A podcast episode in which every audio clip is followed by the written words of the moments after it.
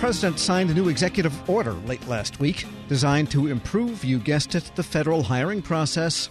The EO encourages agencies to prioritize a job applicant's skills over their degree, and it instructs the Office of Personnel Management to review and revise outdated job classification standards.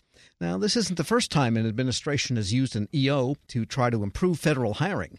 This one might be different. Federal News Network's Nicole Ogrysko joins me now with more. Nicole, let's start with what the executive order does precisely.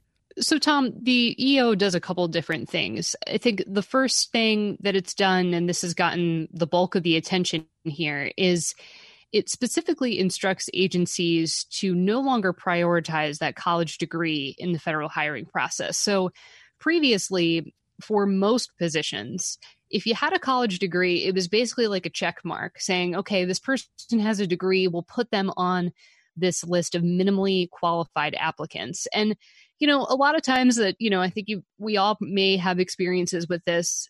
The college degree, it might not even be related to what the position is. You may not have really learned the skills that the position itself demands when you got that college degree. And so, what agencies were finding is that a lot of times this list of minimally qualified candidates, the candidates were not so qualified. And often, 40% of the time, the agencies would return that list back and say, look, we don't really see anyone here who fits our needs.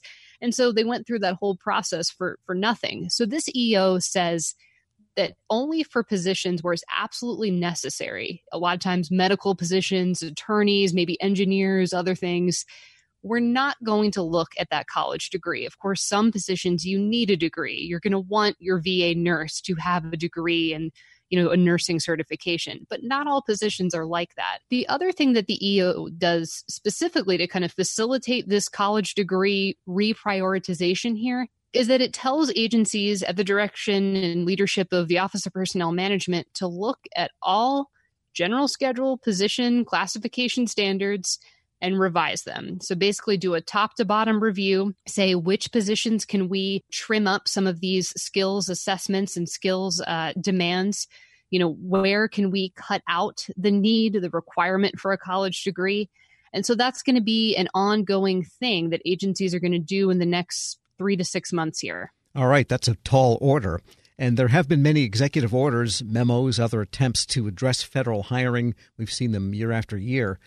Why do you think the administration is focusing on these particular pieces, this idea of skills based? Yeah, so I think it goes back to the comments that I made earlier, Tom, about when agencies would go through this hiring process and they wouldn't really find anybody that they liked. They didn't find anybody that really met the requirements needed to do well in the job. And, you know, we did mention another piece of the EO, which is actually encouraging agencies to find and develop more skills based assessments. And a lot of these already exist. OPM has many of them for many different positions.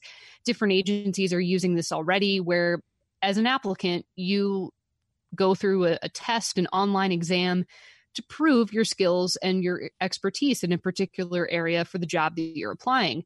You know, a lot of times when applicants are filling out a job application and there's an opportunity to self certify, you're an expert in everything even if you're not an expert. You know you're going through that job application. Sure i'm an expert in, in excel um, when really you might not be. And so that's what this executive order i think goes after as well. And that's i think you know the trump administration had heard from agency hiring managers chief human capital officers about this quality of applicants problem. They weren't getting the quality that they really needed out of some of these applicants we're speaking with Federal News Network's Nicole Ogrysko. And what's the reaction so far? So, Tom, I think surprisingly, the reaction has been positive to this executive order. You know, I've spoken with a few people about this, and the gist is that the EO is not going to fix the federal hiring process. Of course, it isn't. It's not going to speed up the hiring process, although it may if you have a different, um, you know, outlook as far as how you're evaluating and vetting candidates. Really, I think the bottom line is that the EO has the ability to expand the applicant pool for some of these agencies. And when you have a workforce that is predominantly older and nearing retirement age, expanding the applicant pool is a good thing. Even going back to some of the data in previous presidential budgets here, I mean, 15% or so of the federal workforce in 2019 had a college degree or less compared to 30% or more of the federal workforce having a master's degree or above. And this has you know changed over time here. It's it's gotten you know the the number of high school graduates who have been able to enter the federal workforce has been reduced you know with each passing year and so i think the gist is that this executive order would really expand that and, and address that there's a little bit of irony here because you always hear the statement, and it's true, that over the decades, the federal workforce has become more professional, less clerical, and most of the kind of labor functions, manual labor functions, have been long outsourced.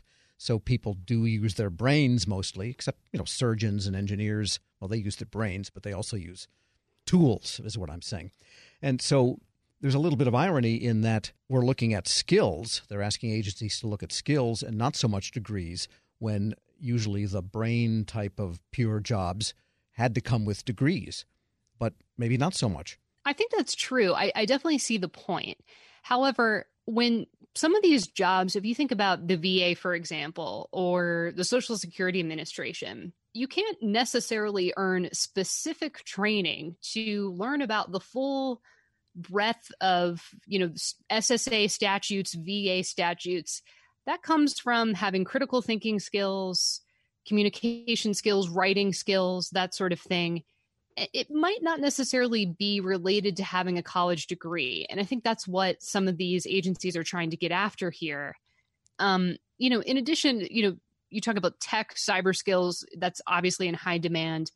And, you know, the administration has cited this ability, this example of, you know, well, what about the, the, the student who you know has taught himself some of these skills has coding and all of these different abilities but maybe didn't go to college we want that person to have an opportunity to come and work for the federal government. And in fact, we need that person to work for the federal government. Well, actually, I know a couple of young people that did not go to college and are fabulous coders and making way more money than they could ever hope to make in the, in the federal government. So I think there's a lot of basis to this. Interesting to see how much energy the uh, agencies put into rewriting all those classifications. Right, and under a relatively short time frame, I think. You know, 3 to 6 months, not a lot of time to look through the entire general schedule. Yeah, get it done before the election. Federal News Network's Nicole Ogrysko, thanks so much. Thanks, Tom. Be sure to check out her story at federalnewsnetwork.com. Want more ways to show your good side to the world? Donate plasma at a Grifols Center and join thousands of donors who are helping to save lives. Receive up to $1,000 your first month. Learn more at grifolsplasma.com. A financial plan isn't just about money. It's about what matters most to you, like protecting your family, supporting your community, and building a legacy for future generations. At Northwestern Mutual, we start with a conversation about the life you want to live now and years from now. Whether you're paying down debt, saving for college, or planning for retirement, we have an eye on your bigger picture Get access to our financial expertise at harlem.nm.com. The Northwestern Mutual Life Insurance Company, headquartered in Milwaukee, Wisconsin.